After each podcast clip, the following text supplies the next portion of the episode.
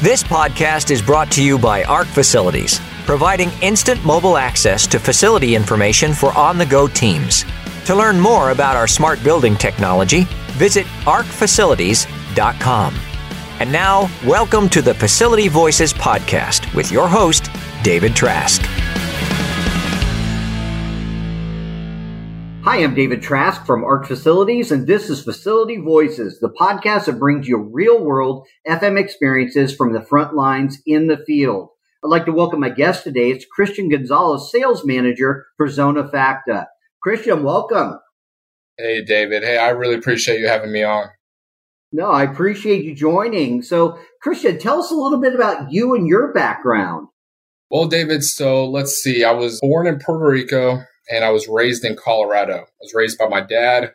He raised me and my brother. We joined the military, we joined the Navy. Oh, thank you for your service. I appreciate that. Let's see, I did nine years in the Navy. I bounced around from Japan, the Philippines. At one point, I was in Guam, did a little bit of uh, some state tours in uh, Virginia and also Washington.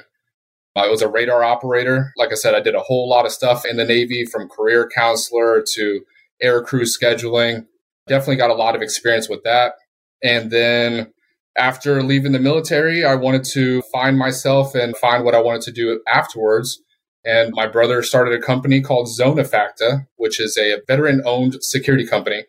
And we offer physical security, armed guards, unarmed guards, executive protection, cybersecurity as well.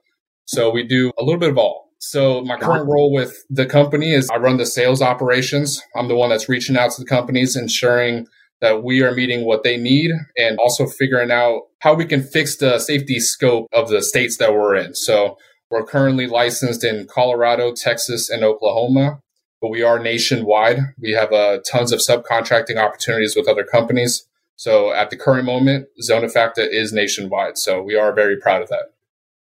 That's wonderful. That's wonderful. And security and safety is top of mind for so many organizations out there. And especially from schools to hospitals and manufacturers that I, I speak with around the country, they're all looking at that as top of mind. So, what is a security plan and what does security mean to you?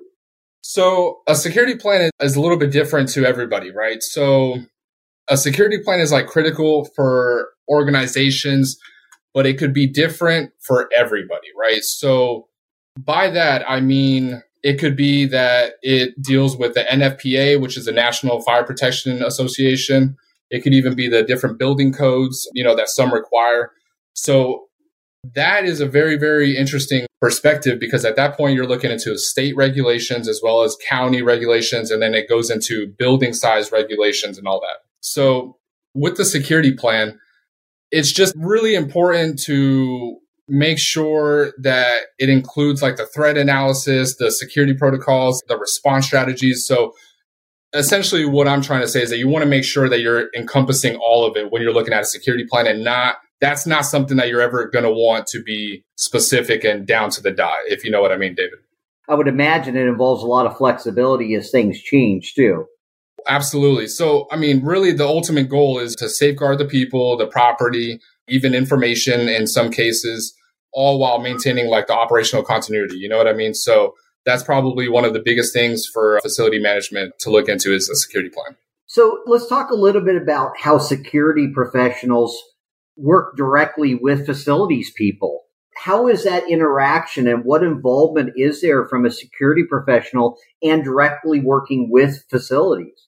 So the security professionals, it's exactly what's in the title, right? So they are going to be the experts in the threat analysis, the threat assessments, and also the security enhancements. So whenever there's going to be companies that do want to move on from their current security measures and, and do that upgrade, I highly advise that they contact a security professional of some sort. You know, that's not something that you're ever going to want to do on your own people think that the easy road is to put up a camera and that will protect it all. No, you know, the truth is is that they are there for implementing security measures that align with like the overall management and functionality of the facility. That's what they are trained to do. That's what should be used. I could definitely see that. And I think that the other challenge, and I've heard this, and I, I work with a lot of organizations around the country that are building new buildings. And how does security play a role in influencing the design and layout of facilities? So again, that falls into like the county. There's so many county regulations with the buildings. Now, I'm not too familiar with the building regulations and also, again, going down to like the county regulations for the states that we are licensed in. What I do know is that the plans are going to be really specific for each building, but they always are going to be integrated into like a broader organizational security structure. Like those plans always are put into a bigger plan. So they're not going to just build something that didn't make sense in the overall scheme of the bigger plan, if that makes sense, David. No, it does. And I, I think a lot of considerations with design construction right now are on safety because I mean, think about it from the school safety perspective with so many active shooter events and, and not just schools, but healthcare. There's a huge issue with violence in healthcare right now, too. But I think a lot of organizations are taking consideration even bulletproof glass or safety measures on doors, things like that. So I think that probably plays a big role, or I would assume it plays a big role in some of the design elements or even the retrofitting of some of those buildings so that they can encompass some of those new security measures. So what's really interesting is with that whole layout of where they're putting a building and what is required in that building, David, one thing I wanted to touch on was so there's something that's called CPTED, which is uh, crime prevention through environmental design. So basically, the easiest way to explain that is there's going to be designs around parks, neighborhoods, and these designs are essentially made to be more welcoming and to feel safer. So, as an outsider, as a civilian, you're not going to look at a neighborhood or at a architectural design and look at that and say, okay, this was made to feel more welcoming. But that's what the beauty of security is though is that there's it's everywhere but you just may not see it so with that being said the idea is that when it's like designed there's going to be bright it's going to be open areas but overall i mean the main thing is to help prevent crime so i do think that that's why uh, plaza centers started becoming more of a thing you notice that stores will be more conjoined and then it'll turn into a whole plaza center right? And then you'll notice that there's going to be security for that plaza center by having one solo store needing security. So, it's very interesting to touch on. Sure. What are some of the different security plans or types of security plans? So, there's tons of different security plans that it really, really, really depends on the company, right? That's a vague question, David. yeah. So basically, like a security plan is going to address like the immediate actions during an incident, right? So it's going to be like the response, even the pre threat assessment, but it can even go as far as protecting digital assets. There's a lot of companies that are making a lot of money. There's a lot of information that's uh, attached and a lot of data that's attached to these companies.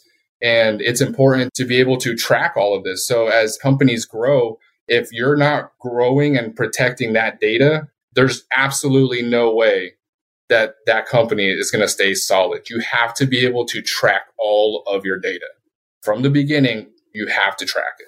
No, I could definitely see that. We've we've seen security security breaches or cyber threats have been increased tremendously over the last 10, 15 years, and cyber attacks are prevalent everywhere. But how is security involved in that, and what is the role that security plays in that?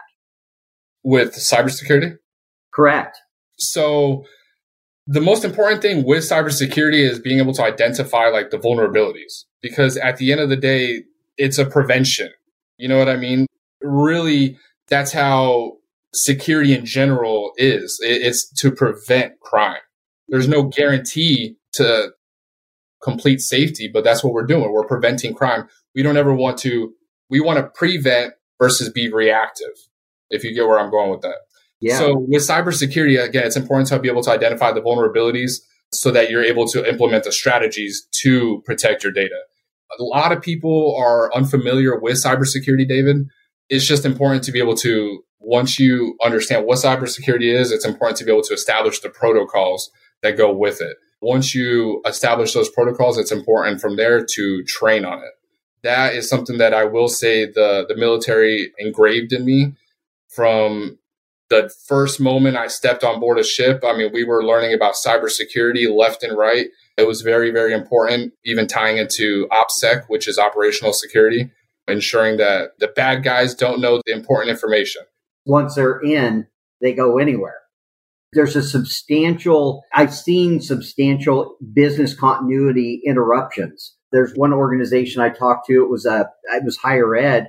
And again, this isn't necessarily even their, came in the front door through their organization. It came in through the back door through a payroll system. So it was tied into their system, but they got in through a third party. So I think the business continuity side was interrupted because they ended up having to write paper checks for paychecks, as well as all their vendors for months and months. And all because they got in the back door through another third party something. So how have you seen, or, or what are some ways that you've seen that the impact on continuity has been impacted by cybersecurity? So what I'm seeing with cybersecurity is that there's a lot of companies that are just not tapping into it. And there's a lot of companies, and that's what I was saying earlier was that there's a lot of companies that are just unfamiliar with it.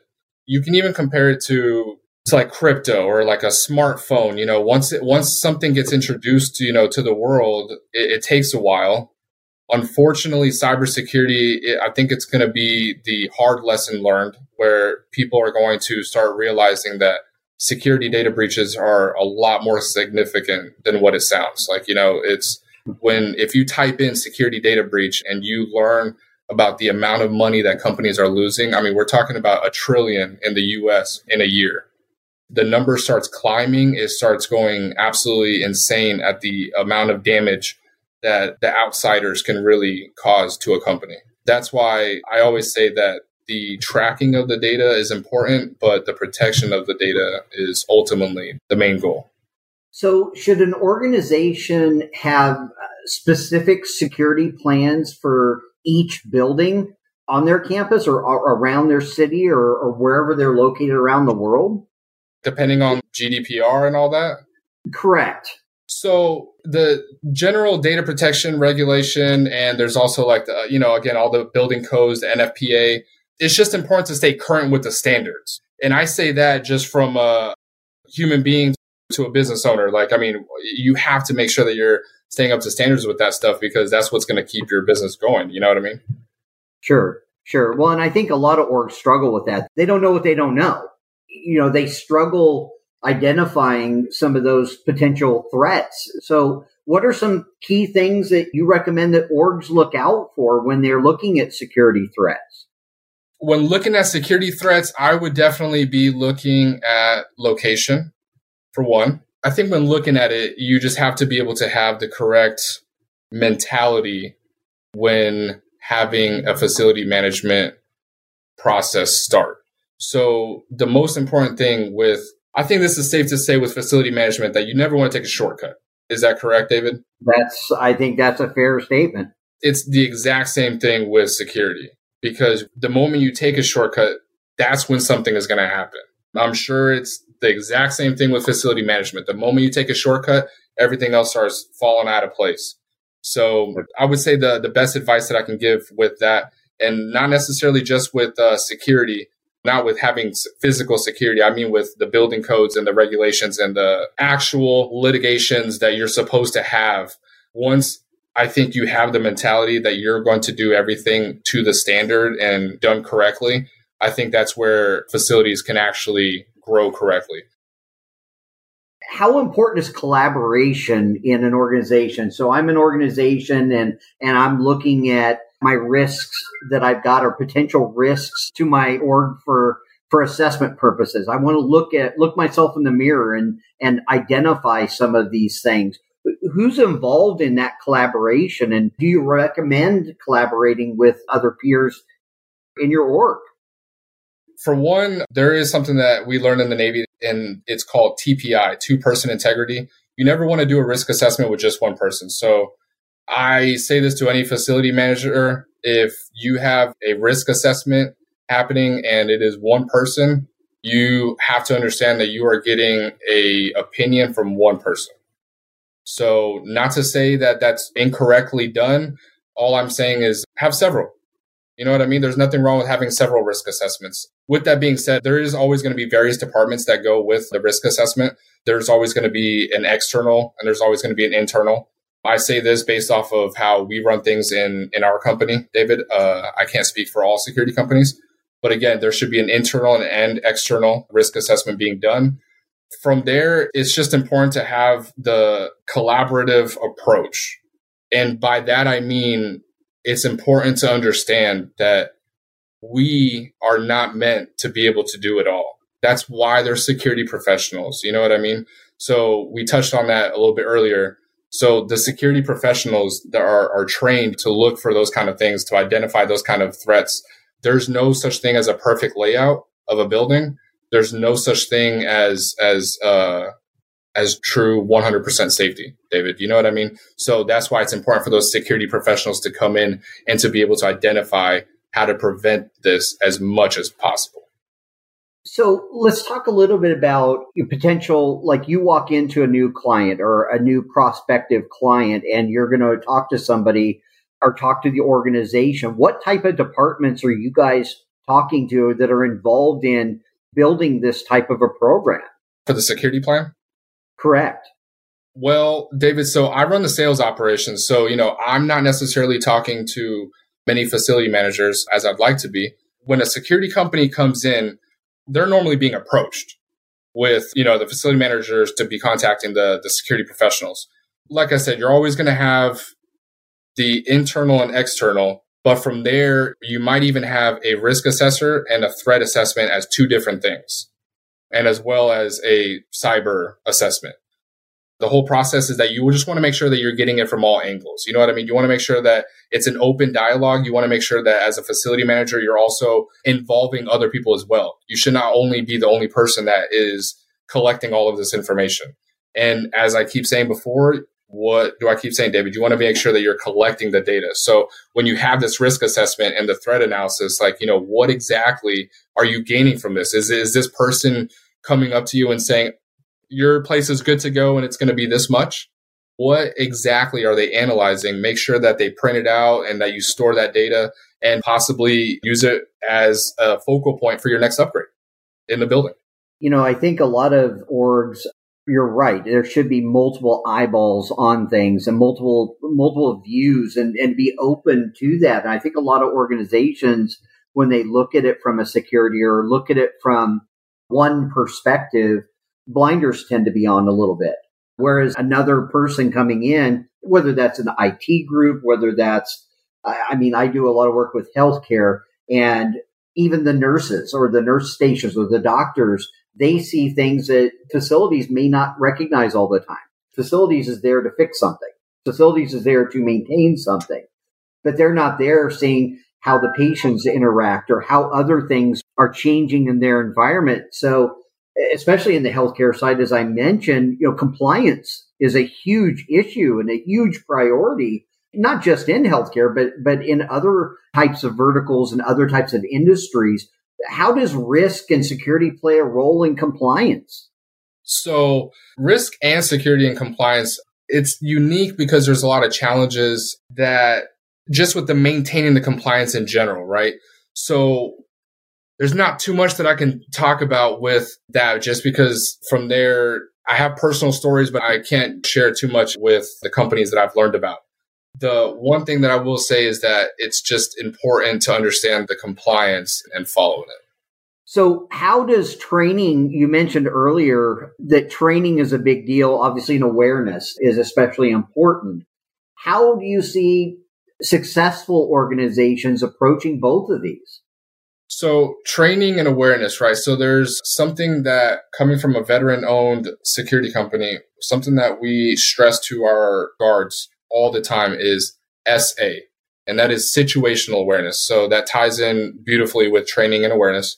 The successful organizations that are out there are going to be the ones that are, are approaching training openly and the ones that are condoning it, right? Mm-hmm. So, you have to be able to lead from the front.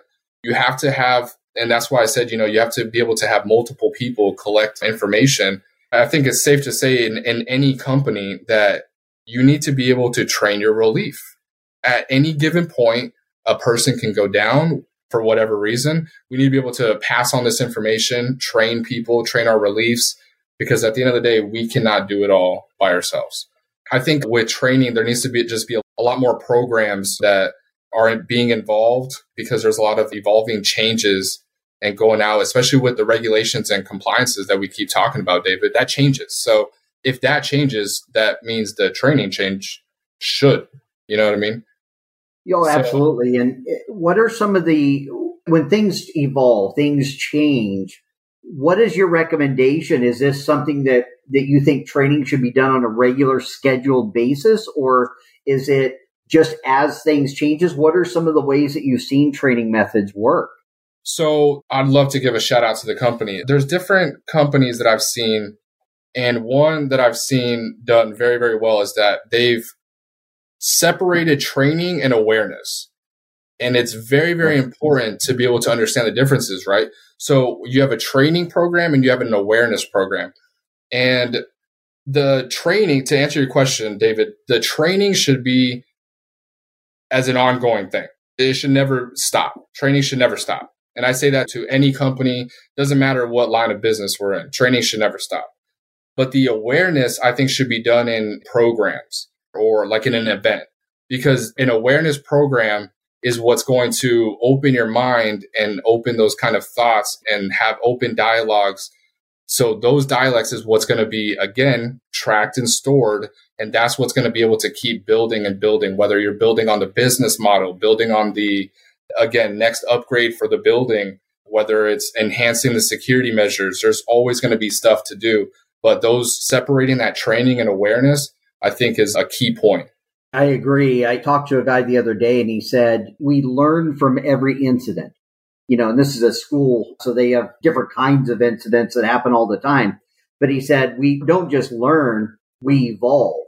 And what he was getting at, and I, I thought this was great, is he said, we identify the gaps in our current processes when an event happens. And hopefully they're not catastrophic gaps. But he said, then we make changes as we identify those gaps. And I think that's a smart approach. It's we learn from what we don't know. That's right. So, well, how do you recommend an organization start to build a security plan? So, the first thing you want to do is you want to outline like the primary steps, right? Involved in creating the whole plan. So, the first things first, I'd probably you want to get like your tools and resources. The same way you want to you want to start any project or start anything in life, you want to make sure that you can get all your tools and resources. The first thing I would do is contact a security professional. And from there, I would do research on that company on why essentially you're reaching out to them. They're going to be the ones that are going to direct you from there on that first step. Once you have that direction from that security professional, you're going to be able to get from there the security measures that you know you need, whether it be that you need to contact the, this company for the NFPA regulations or whether it's you need to go this route for the GDPR for the data protection. You know what I mean? So that's why I always say you want to make sure you contact a security professional because whether you're thinking that that you're contacting them to land a sale or to that you're going to land business with them, no. Get the information that you need, track the information, store that information, and then use it from there to be able to conduct and create that building security plan. This is great, Kristian. I, I appreciate you sharing your insights. And for the audience, look forward to catching you on the next episode of Facility Voices. Thank you again. Thanks for tuning in to Facility Voices, a podcast that explores the big issues and challenges facing the facility management industry today. We welcome your feedback, ideas, and suggestions for topics and guests. Send an email to communications at arcfacilities.com or reach out to our host, David Trask, on LinkedIn. Facility Voices is brought to you by ARC Facilities.